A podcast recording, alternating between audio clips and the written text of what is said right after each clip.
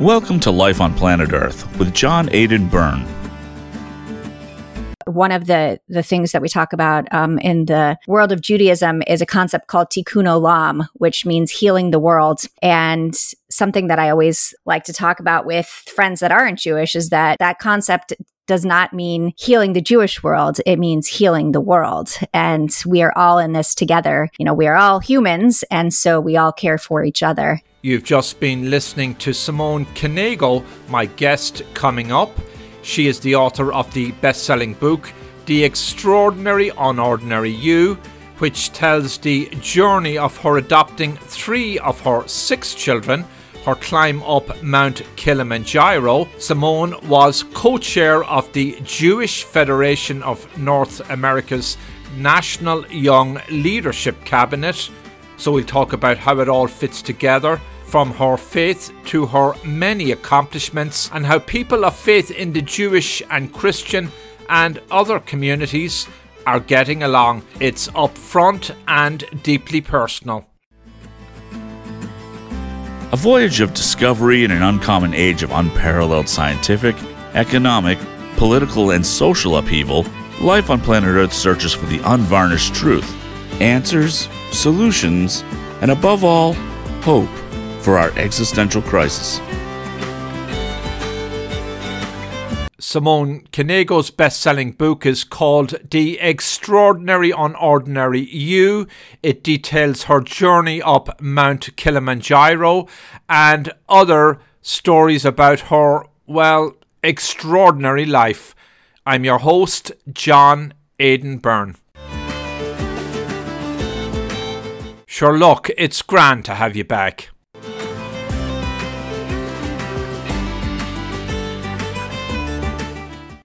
Hi, I'm Danica Patrick. Watching my nieces grow, play, and learn is amazing, but not every child gets to be carefree. One in six kids in the U.S. are hungry. This breaks my heart, and it's something that Feeding America is working to change. Each year, the Feeding America network of food banks rescues billions of pounds of good food that would have gone to waste and gives it to families in need.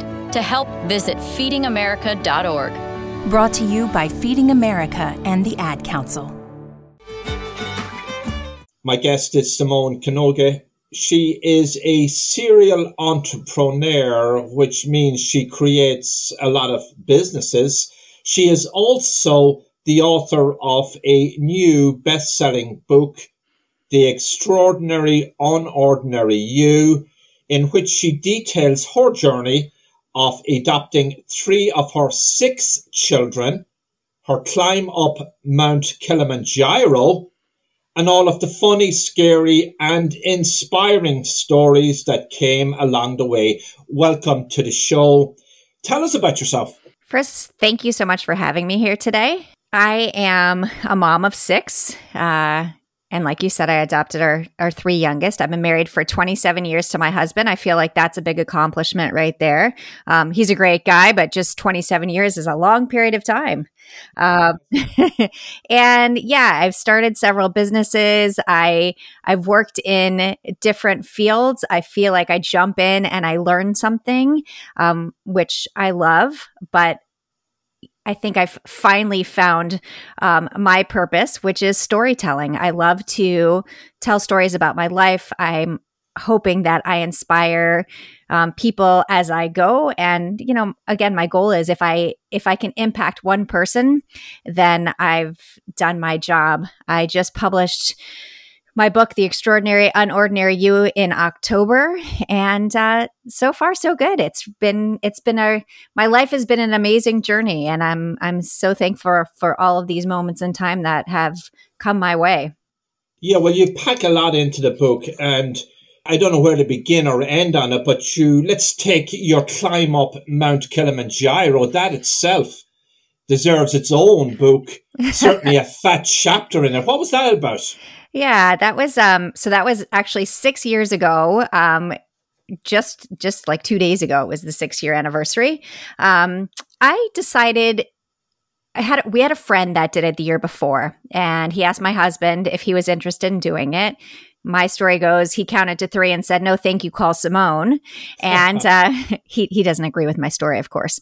Um but you know, he he wasn't interested in doing it and and I was. I mean, they called me and I said, "I'm in. I've never done a challenge like this before, but I'm really big on challenges and this was a challenge built in with philanthropy. We were raising money for the Livestrong Foundation and I, you know, I I loved it. It was I traveled with 16 perfect strangers.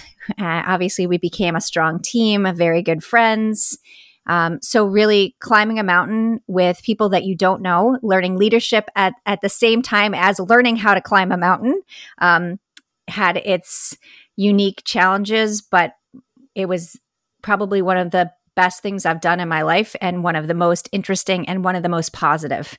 Um, it just was really uh, challenged me mentally, physically, and really brought a whole new appreciation to teamwork and and just people's stories. Um, it really was such an amazing journey. Now, Mount Kilimanjaro, that's in Tanzania, right? And it's the highest single standing mountain in the world. How high is it? Well, it's the highest peak in Africa. It's um, 19,341 feet.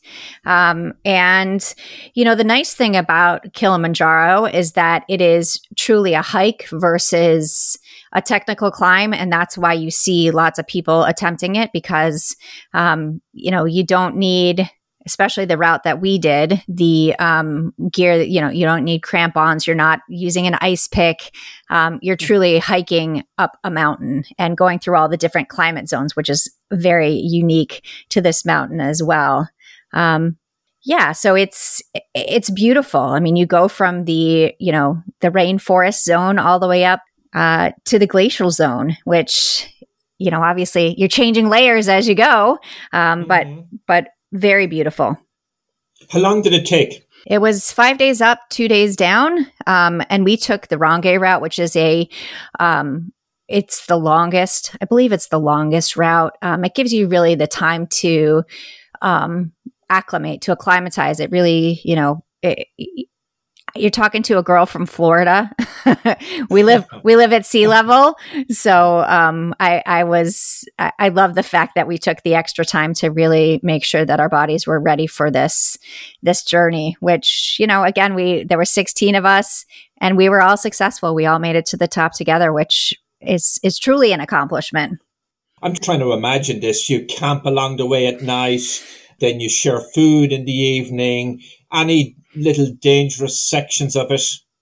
Yes, we camped along, you know, each night there was um, we had porters that carried the tents and the food tents to me that was such a fun experience to see what people are capable of cooking at elevations like that. They, you know, you get there, they have popcorn and and water ready for you. Obviously, they're taking the water out of the um, the streams and um, treating it with iodine, um, and then you know they're cooking full meals. Um, probably better than I cook in my my full full blown kitchen. so five, five, five star climbing Mount Kilimanjaro. I like that. I think um, most of these, you know, most of these trips. I mean, that's they they really.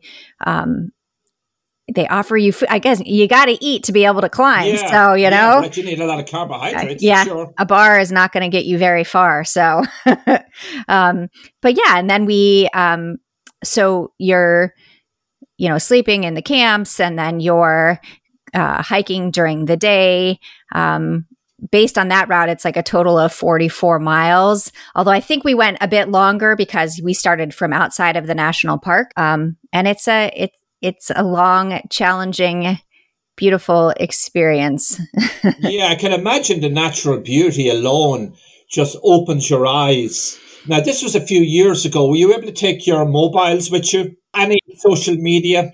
Yeah, so it's interesting. I um I took a lot of pictures, obviously, and there were certain areas that we would have cell service, and um, I could call home or get usually the photos wouldn't go over um, text, but I was able to um, call home and and talk with my children. Um, I think the coolest thing was that when we got to the the first peak, the first summit, um, because there's three summits as you're climbing Kilimanjaro. I was actually, I went, I took out my phone to take a photo of the sunrise and I had cell service. So I was able to call my family and they were all cheering. So it was really amazing how technology works. So, um, very, very fun moment at, at the first summit. Well, your family must have been proud of you. Who was taking care of your kids at that stage? Yeah, uh, my my husband was. He oh. was he was all in for it. He was he was here, and uh, you know, obviously my my mom helped um, as well because my husband works. So um, we needed uh, definitely people to to jump in on that one. Uh, but he did a good job. Everybody, you know, survived me being gone, and were much better for it. Okay, so just what time of the year was this? Uh, this was in um, the end of January, beginning of February of 2015. So, anybody listening, are they good months to go because of climate? Yeah, that's, I think that's probably the prime time. Um, I know they have an extended climbing season, but I think there's also a rainy season where it makes it more complicated. So, but that was, it was it was the perfect time for us. We really didn't encounter any kind of bad weather, which was amazing. And my friend who climbed it the year before, uh, they had rain, they had snow, and that obviously that adds another level of difficulty to the actual climb. Now you climbed with a large group, strangers. Did you come together as a community? Were any moments of tension? We really came together as a community. I mean, it was really an amazing group of people. Again, we were all raising money for, you know, the Livestrong Foundation. So there were people that were cancer survivors and climbing in honor of someone who had passed from cancer or in honor of someone who was, you know, in the middle of treatment for cancer. So we kind of all had the same, the same goal. Um, and and sure there's always moments of tension especially in a situation like that but nothing that totally you know nothing that really affected mm. any of the climb. I mean people are tired right? You you know you can you know there were moments where we um, for example there was a day where i was really tired and so some of the teammates took some of the the weight from my pack to um, lighten my burden. Um, so everybody really worked together so well as a team and you know sleeping in a tent at night and you know trying to get enough sleep that you feel like you're ready to move on the next day is definitely adds adds an extra extra piece to it. And then we're also taking um, anti-malarial meds and they give you very vivid dreams. And so one night one of the guys sc- screamed out in the middle of the night I can't find my purse. And so, and his wife said, said, seriously, you can't find your purse. So of course the whole camp was awake laughing to this whole situation. Um, but you know, like it, it just, honestly, it was life changing. And, um, it was such a positive group that I, you know, wow. definitely amazing. I must ask some of my family members if they might do something. Do you need to be accomplished? Do you need to be a, a mountain climber? Do you need experience to take on this challenge? No.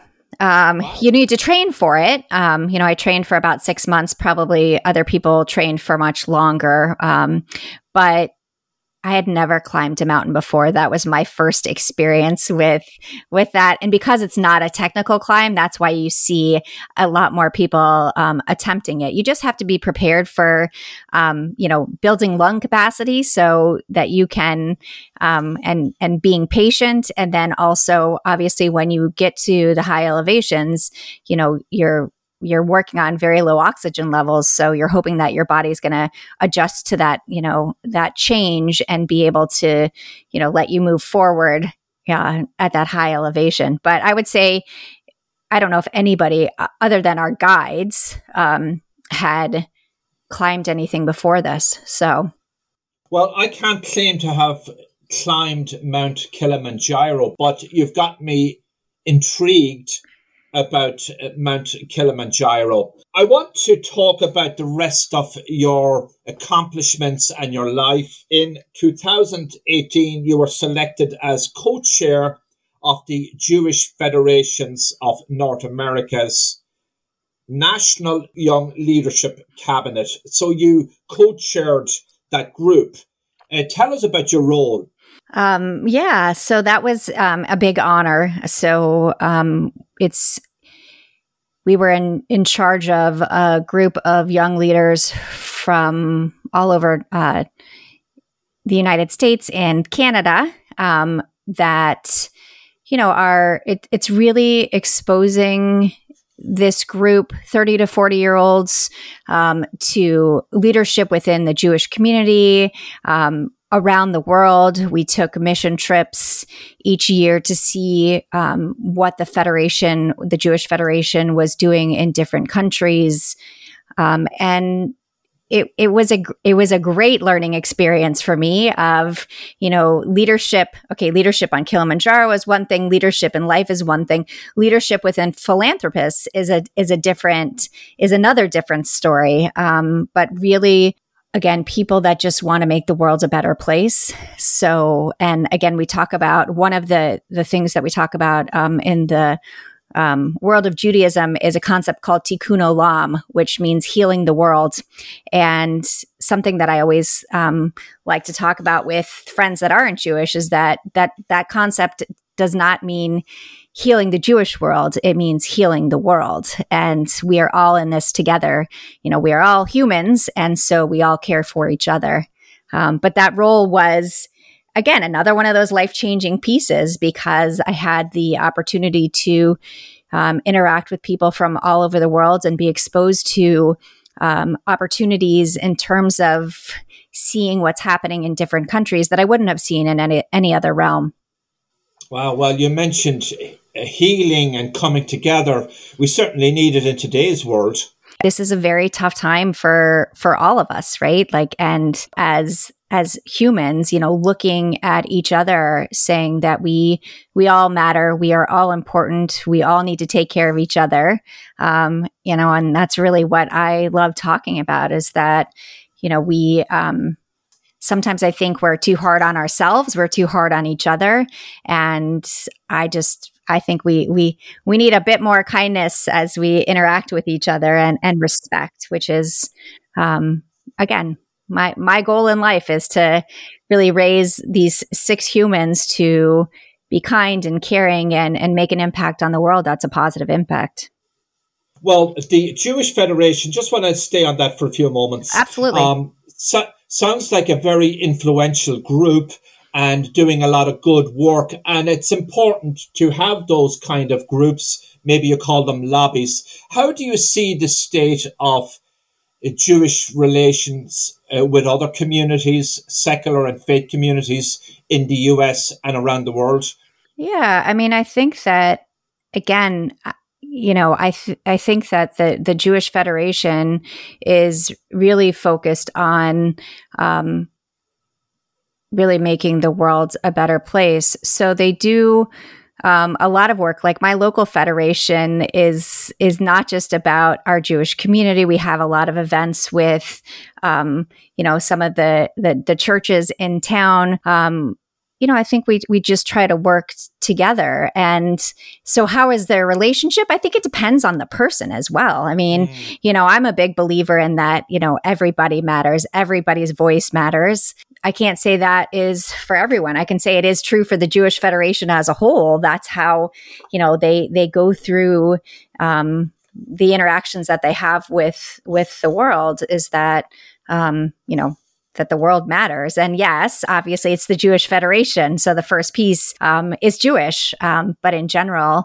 I feel like, um, you know, we interact at a, a secular level at a with other religious groups and you know there's it's the working on acceptance. One of the things that the Jewish Federation just created is um, they have now a person in the national office that is focused on uh, racial equity and really making sure that um, we are appropriately representing you know the the demographics of our world and so um, which i think is a very huge step forward especially now um, that it's been you know i've had the opportunity to be on some of the calls and and be able to speak at a couple of events having a multicultural family um, and i think it's just a really positive move forward To protect her home and family in a disaster, Karen was willing to wade through water, mud, and insurance paperwork. Yeah, I can do this. You go, Karen! By simply understanding and updating what her insurance covers and doesn't cover now, she'll be better prepared no matter when disaster strikes. Learn other simple ways to protect your home and family before a natural disaster at ready.gov. That's ready.gov. A message from FEMA and the Ad Council. My guest is Simone Knego, author of the best selling book, The Extraordinary Unordinary You.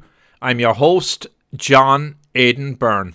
Well, certainly interfaith dialogue and harmony and love and so on, and respect for each other's different faiths or non faiths is so important today and historically because we know the Jewish community has suffered great pain through history, like other communities.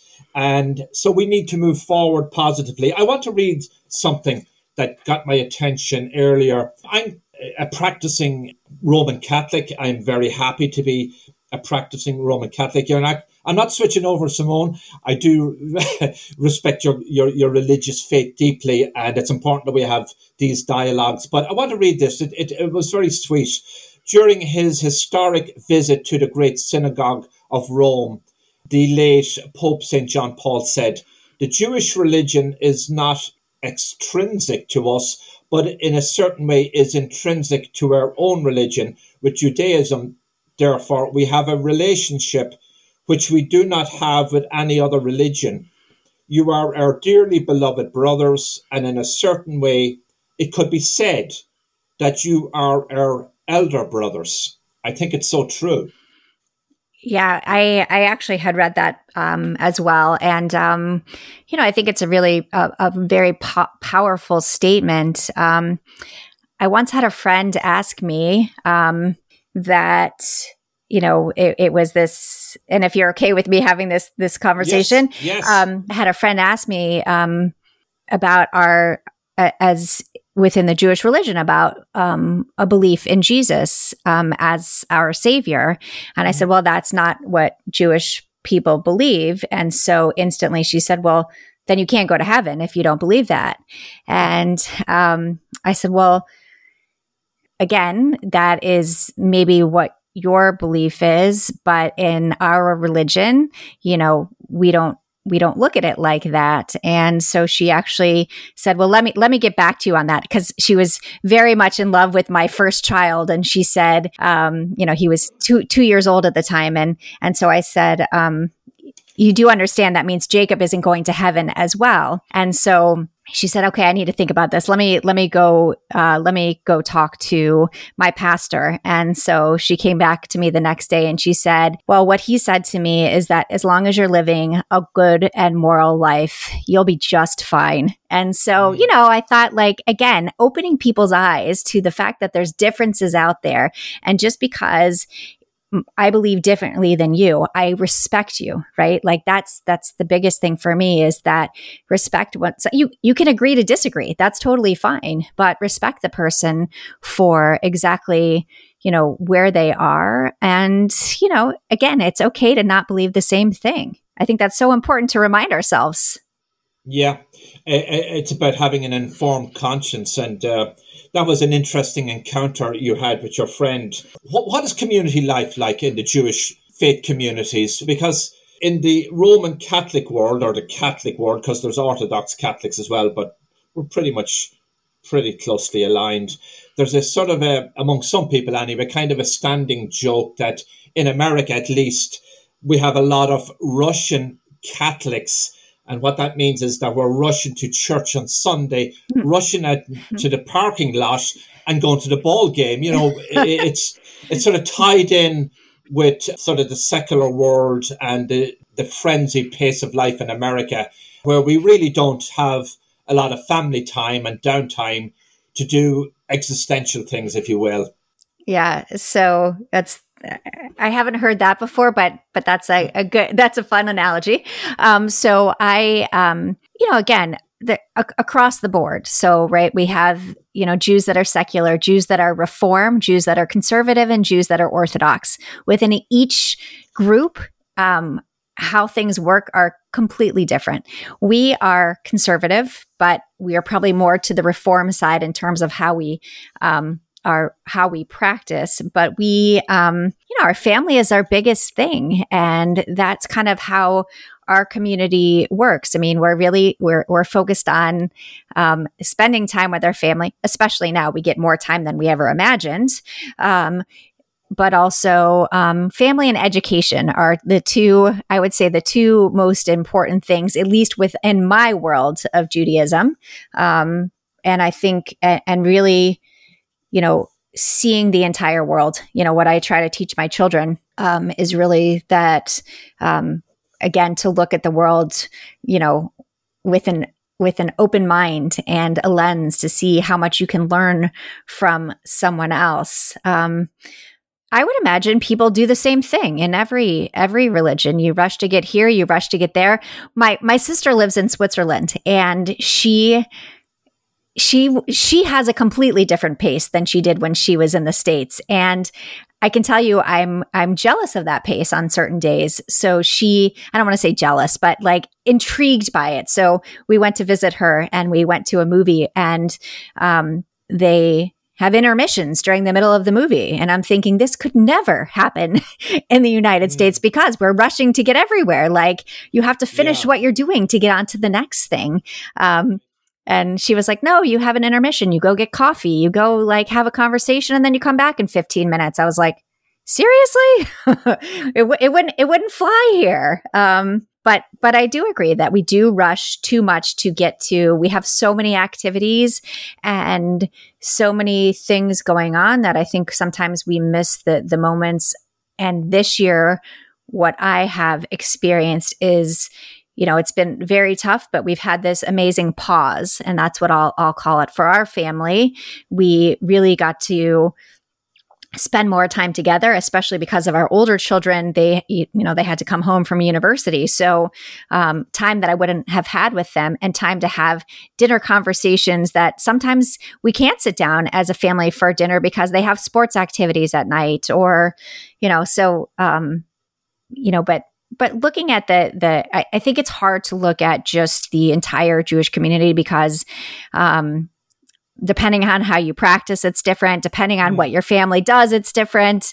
Um, what's interesting also about the the Jewish community is there's definitely things that are universal. So um, the high holidays, whether you're um, when whether you go to synagogue every week or not, on the high holidays you go to synagogue. Like this is, you know, it's it's interesting because the the synagogue will go from having you know maybe I don't know, 30 or 40 people there on a regular basis during the week and hundreds of people there for the high holidays. Um, so, yeah.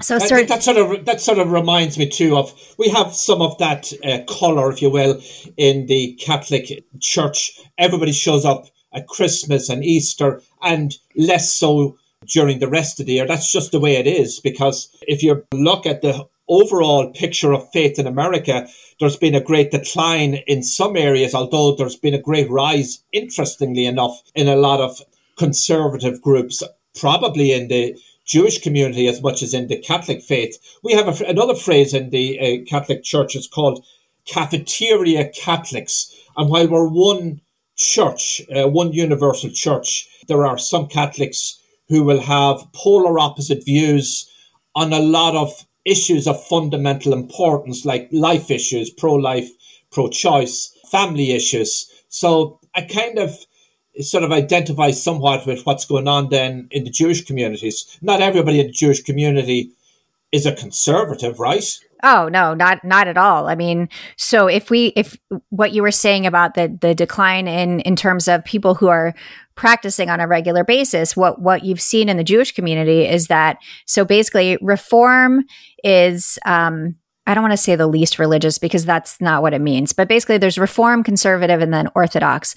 Orthodox is they are praying constantly. They are they're in synagogue all of the time. Like there's there's so many pieces to the Orthodox religion. What you've seen in the United States is a decline in the middle piece, the conservative piece. So you've seen a, a decline in the conservatives, um, more um, a growth in reform and growth in the Orthodox. Um, so so the people who were kind of on the edge are finding their place in a more religious um, part of the Jewish religion, which again I think is is a really interesting um, thing, especially during this this time. Absolutely. Where do you fit in all of this? So I would say that we are we are conservative, but we are more towards the reform side of conservative. See, there's all these different pieces that you mm. never you you know, um, but we you know the if so belonging to a conservative synagogue, um, majority of the services are in Hebrew. Um, and if you're in a reform synagogue, and again, this is again, I'm giving like an overarching view of it. It's not, it, it, it definitely can be different depending on where you are. But in a Reform synagogue, majority of the service is in English. They use music. They, you know, during it, most conservative synagogues um, don't have music during the service, um, like no guitars or anything out. Um, and Orthodox, you are the um, synagogue is actually split between men and women. So you don't sit with each other. Um, even if you're married, you sit, the men sit with the men, the women, women sit with the women. Um, yeah. Wow, that's interesting. That used to be the way it was back in the day in the Catholic Church. Women more traditionally wore veils. They some still do. And I remember from childhood there was a tendency for the women to sit on one side of the church and the men on the other. But all of that has changed. I listened to an interview you gave a couple of years ago. You used the word community, which I'd like to go back to, about how your husband became Jewish. He wasn't Jewish originally. After going on some vacation journey trip expedition, he was he was uplifted, I guess, by the love, the feeling of community that was extended to him by this, I guess, predominantly Jewish group. It struck me that that's probably the way back to growing religious communities on all sides in America. You have to build communities. You can build a Catholic church and people can go on Sunday, but unless there's intrinsic, strong, loving communities where people share and do things with each other in an authentic way, these communities won't be sustained as well. Absolutely. Uh, so we went actually, I believe it was 2011. We went on a um, a mission trip, and a mission trip within the Jewish Federation is more of like a fact finding trip. It's a it's seeing what's happening in the world. So we went to um, we went to Israel. Um, friends of ours were leading the trip. We had already been married for 20 years. And when we got married, there was never a discussion of one of us converting. It was again, we um, we, we respected each other for exactly where we were. Rob was not a religious person. Um, and the only discussion we had was that, you know, okay, h- how do we want to raise our children? Obviously, an important discussion to have. And the decision was that we would raise the children Jewish. And so we decided to go on this trip. He he was nervous about going on it because it was a Jewish trip. And he was like, I'm not going to tell anybody I'm not Jewish. I'm like, that's fine. Just be you. Like nobody is going to nobody is going to judge you. Um, and we really did. We had the most amazing time on this trip. We met people that we never would have met, um, had experiences that we never would have experienced, and really felt he for him it was the first time he felt like he was part of a community what's really interesting about um, my interactions within the jewish federation is that you walk into a room I, I, I joke about like my journey on cabinet um, national young leadership is that it's like walking into a room like you were a kid again where everybody wants to be your friend you sit down at the table and people ask you about your life and you have an authentic conversation it's unlike any community i have been part of in my life. It really is people care exactly where you're at. They are interested in you. Um, and you're always included. And so we went on this trip, and that's how he felt for the first time. Um, he felt comfortable, and he really, again, amazing people who were just interested in who he was for who he was and not trying to change him into something else. And that was a first for him. And so we sat down at the end of the trip and had a conversation about, um, like what was the most powerful moment for us for us of of this trip and you know he said to everyone that he you know he said i was embarrassed to say this at the beginning um because i didn't know if i would be judged uh but um i'm not jewish um and that this is the first time that I felt like I was re- truly part of a community and accepted for who I am. And now I feel comfortable saying all of this to you guys. And, um, and he said, and I really fell in love with, you know, my connection to, to this, this community. And when I go home, I want to start my conversion process. And he did. I mean, he didn't tell me he was going to say that. So that was pretty shocking again, after 20 years of marriage. And wow. so we we got home, and he uh, he worked with the rabbi for a year, and um, he converted. So you know what's really interesting is when you convert, you you learn so much more than like for me like he would ask me questions. I'm like i don't know the answer to that. I was like you like i'm jewish because i'm jewish you know right? Like this is how i grew up. I i don't i haven't studied all of the things that you're studying. So he knows so much more than me which is great because now as a unified front he can bring this into any holidays that we're talking about with the kids and um but yeah he so he finished his um part of um going into manhood or womanhood within the Jewish religion is you have a bar or bat mitzvah.